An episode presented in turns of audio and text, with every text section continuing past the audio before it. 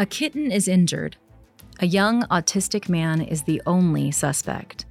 His fiancee triggers an animal cruelty investigation, then disappears. He faces charges based on misrepresentations and hearsay. He's forced into a callous legal system, which makes no considerations for his disability, and may even hold it against him. But what happened to the cat?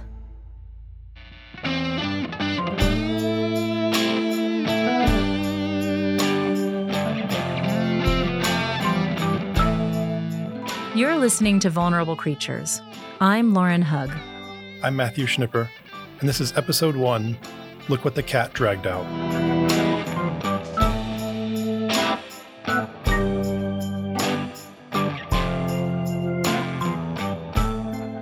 It's November 25th, 2018, the Sunday after Thanksgiving. 21 year old Christian Breuer, who's lean and muscular with short, sandy brown hair, returns home to Colorado Springs. After spending a week with his parents and five siblings on a family vacation in Michigan, he's excited to see his 20 year old high school sweetheart turned fiance, Andrea Kowalczyk.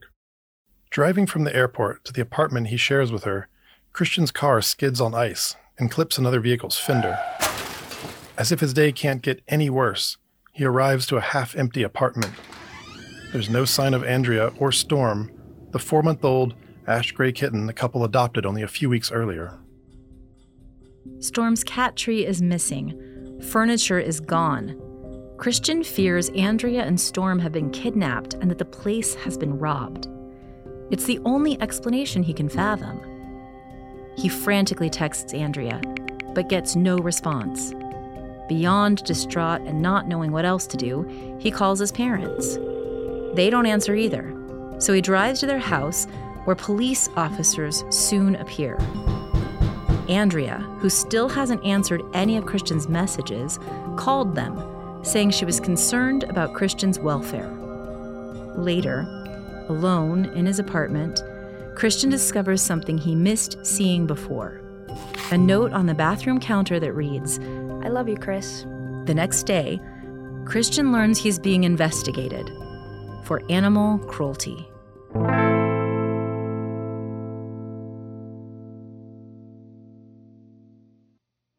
On the day before Christian's return home, Corporal Vicky Cheney arrives at Christian and Andrea's apartment at 3:07 p.m.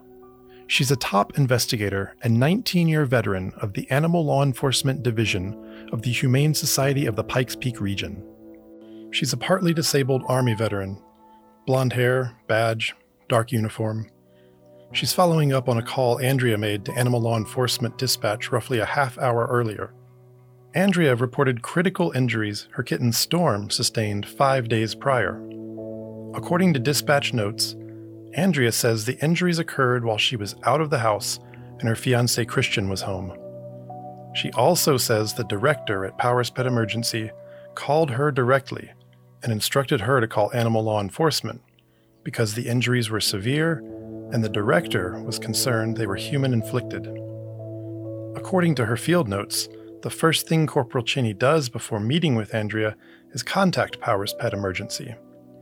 She notes that they, and this isn't her voice, but these are her exact words, advised, me that, that the, the veterinarian's notes indicated that the trauma sustained to Storm could have only been caused by a human. This prompted them to advise the owner to report the possible cruelty to animals concerns to animal law enforcement to investigate.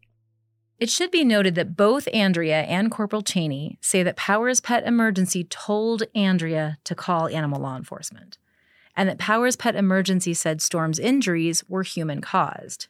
But the staff at the clinic say no one told Andrea to call, and that nobody said the injuries were caused by a human. It's confusing, right?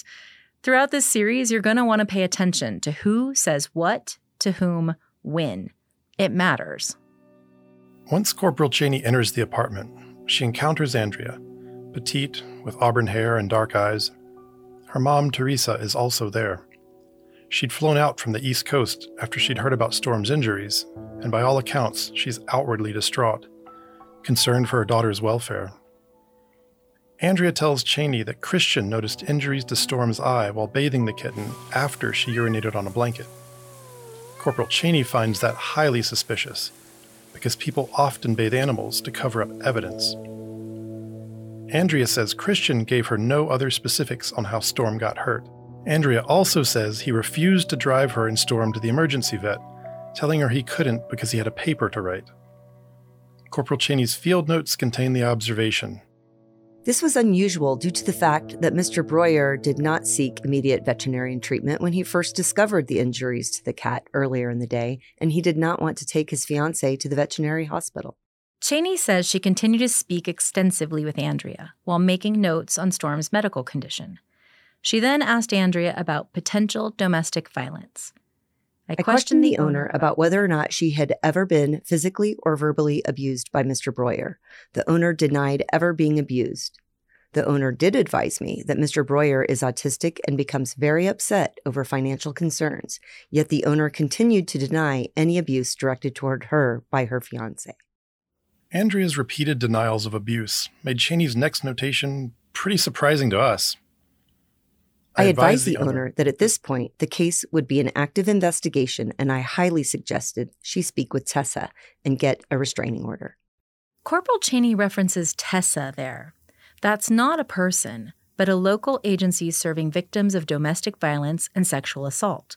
We take domestic violence suspicions very seriously, so we'll share our interview with Tessa's former director in a future episode. But I have to say that when I first read Corporal Cheney's case notes, her suggestions that Andrea contact Tessa and seek a restraining order struck me as a big overreach. Why was that? Well, not only had Andrea repeatedly denied being abused, but protective orders are actually hard to get. You have to prove an imminent threat of harm, and based on Corporal Cheney's notes, there doesn't seem to be any immediate danger and advising someone to seek a restraining order they're unlikely to get can put them into danger with an abusive partner. We asked Corporal Cheney, her direct supervisor, and several subject matter experts about this potential overreach, and we'll hear their responses later. But first, Lauren, I wanted to ask do you think Cheney's reaction had anything to do with Andrea's mention of Christian being autistic? I don't know what's going on in Cheney's head, but I do know that autism is often wrongly equated with aggression. A disproportionate number of autistic individuals have negative interactions with law enforcement. They're vulnerable navigating the criminal justice system. Many end up wrongfully convicted and incarcerated. So, Christian's autism is not a minor detail. As our story progresses, we'll explore how autism impacts the way Christian processes situations and the way others interpret and misinterpret his actions. When we began researching this story in early 2020, the Centers for Disease Control and Prevention estimated that 1 in 54 eight year olds in the U.S. had received an autism diagnosis. As of December 2021, the CDC had revised that to say 1 in 44 eight year olds. Picture one to two children on every school bus you pass in traffic. Yet, despite its prevalence, many people still don't understand what autism is. I'm the parent of an autistic child, and I'm still constantly learning about it. But as a former criminal defense attorney, I know the criminal justice system doesn't understand autism. I'm sympathetic to any autistic person who finds themselves dealing with charges. Which is why I reached out to you when Christian's father, Mark, came to me with this story. He knew you were a journalist. Yeah, I mean, he was concerned that his son had been deemed guilty without a proper investigation. He wanted answers and he wanted the powers that be held accountable. He was angry. When you first called me about this, I thought this is a really complicated and fascinating story worth telling because people don't know about autism and they don't know the presumption of innocence is a myth. Defendants are not treated as innocent until proven guilty in our system.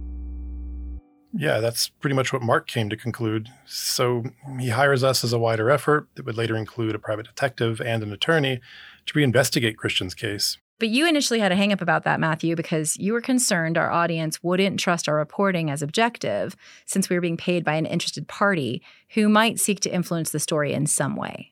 Yeah, I mean, I'm coming from a newspaper background where we employ rigid ethical standards. I insisted those be followed here.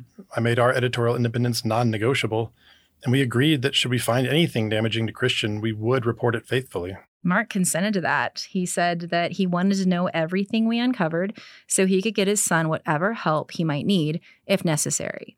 He earned our trust by never interfering over the course of our work.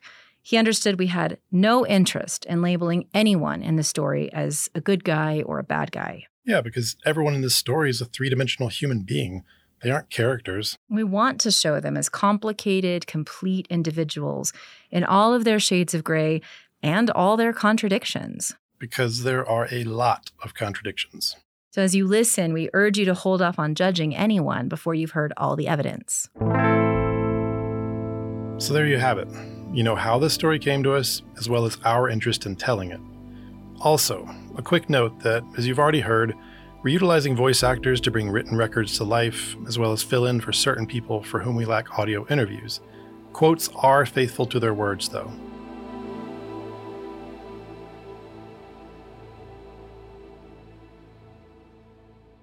Now back to the story. Let's take a look at Andrea's perspective, five days prior to her calling animal law enforcement.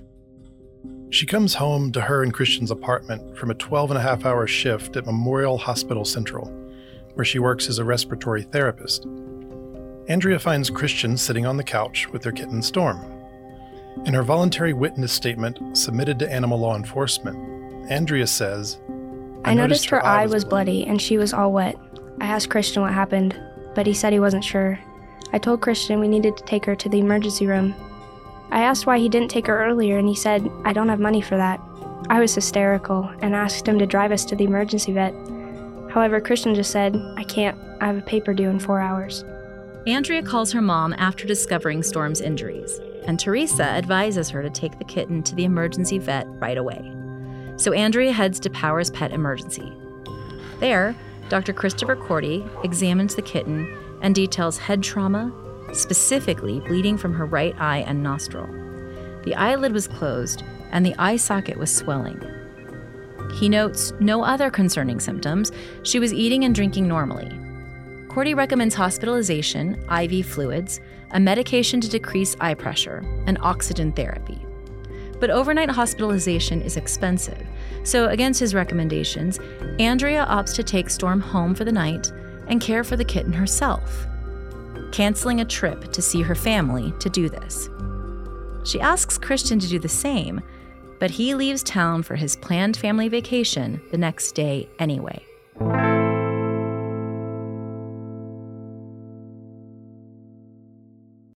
With Christian out of town, Andrea returns to the ER vet the next night for a recommended re examination with Dr. Cordy.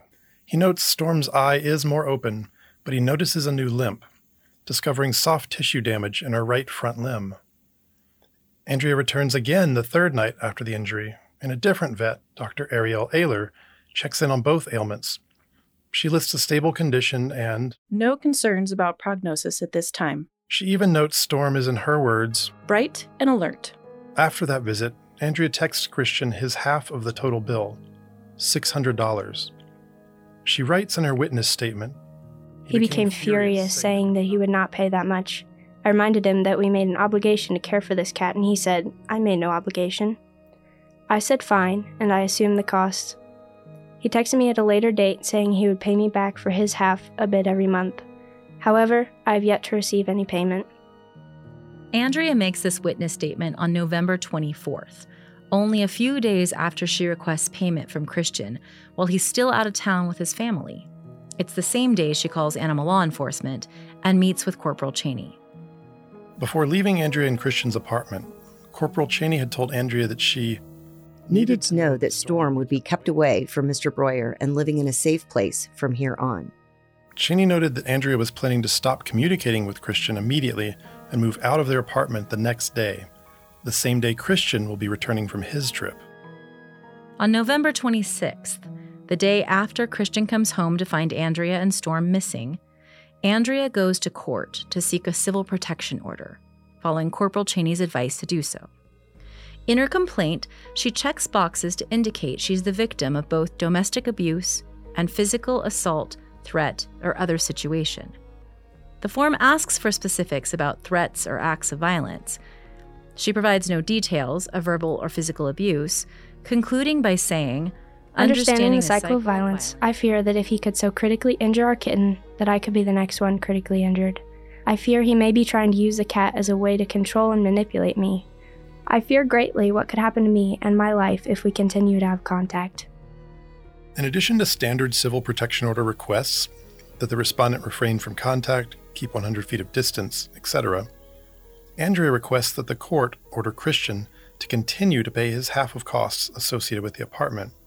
But the court denies Andrea's requests. The ruling reads Here, there is no allegation that there's any harm done to you.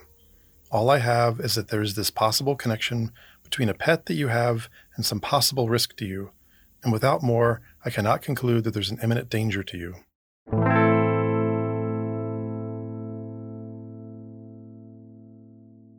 On November 29th, Corporal Cheney files a sworn affidavit in county court, which states I, spoke, with, with the veterinarians, veterinarians who all confirmed that Storm sustained its injuries from trauma caused only by a human.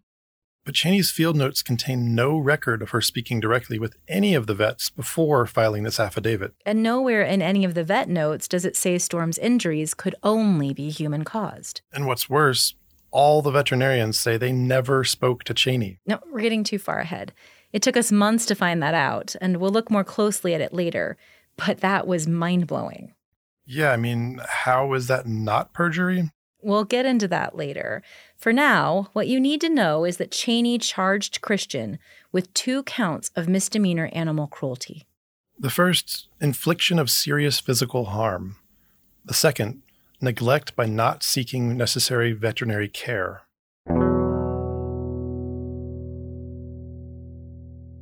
Misdemeanor charges may not sound like a big deal, but they are. They carry serious, life altering consequences. Misdemeanors don't get a lot of attention because people tend to think of them as trivial, like parking tickets or jaywalking. But they make up more than 80% of the cases processed by the U.S. criminal justice system with more than 13 million Americans charged with such offenses each year. Most true crime podcasts deal with felonies and murders, cops, detectives, not dog catchers. At this point, you may be thinking of an animal control officer as like a mall cop, minor league. But before you dismiss them, you should know that in some jurisdictions, they hold the power to seize your pets, compel you into the legal system, and potentially upend your life.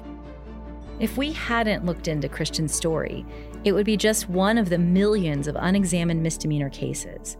What we found made us wonder what would happen if more misdemeanor cases were thoroughly examined. In this series, we're going to explore the intersection of autism, the criminal justice system, domestic violence, and animal cruelty. Meeting along the way animal law enforcement officers, veterinarians, prosecutors, defense attorneys, subject matter experts on autism, domestic violence, and animal welfare. And of course, we'll hear from the people who live this story directly. The feeling of being branded as something that awful. He wasn't treating me well emotionally, but I will not say that he ever physically abused me. This season on Vulnerable Creatures, join us on a journey through the criminal justice system as Christian navigates these allegations and the weight of being labeled not just a criminal, but an animal abuser. It's a wild tale of contradicting statements. I had no reason to suspect that a human intentionally caused the injuries. If I had suspected that, I would have reported it. If it's in my report and I was told that by a veterinarian, I'm not just going to frivolously, you know, pull that out of a, a rabbit hatch. I called to openly offer to speak to an official so we could have this suspicion off of us. I figured it would be best to be proactive if we both didn't do anything wrong. There are people that like to torture animals, and, and let me tell you, autism has nothing to do with it. Our story is about truly vulnerable creatures who are all at the mercy of someone other than themselves. So much about his life has been trying to look normal. How what can I do and say so that I appear normal and I don't get judged? Her mother was running the show. She had the girl by the scruff of the neck. The girl was very traumatized. I do believe that the girl was guiltless. After 21 and a half years of dealing with people who literally mutilate and eat their animals to death, then it really affects you. State of Colorado, they are considered property, but they are the most vulnerable creatures in our lives. Throughout Vulnerable Creatures, we'll look at the many ways our existing systems are ill equipped to protect and serve neurodiverse individuals. And the dangerous assumptions that get made about people who don't fit the norm. By delving deep into Christian's story, we will spotlight how autistic individuals are currently being treated in our criminal justice system and use it as a springboard for discussing a better way forward. And this often happens to people who are vulnerable for whatever reason, right? Is they are the ones who end up in court.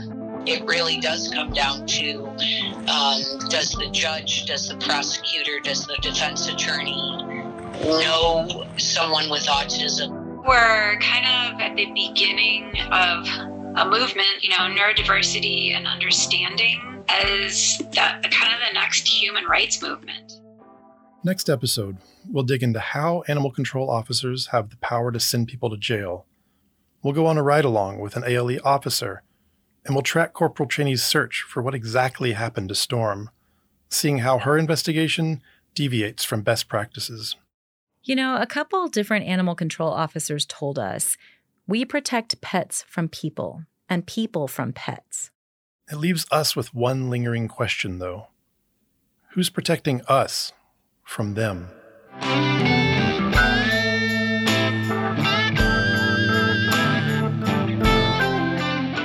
Creatures is written, directed, and hosted by Lauren Hug and Matthew Schniper, and produced by Vehement Visuals in Colorado Springs.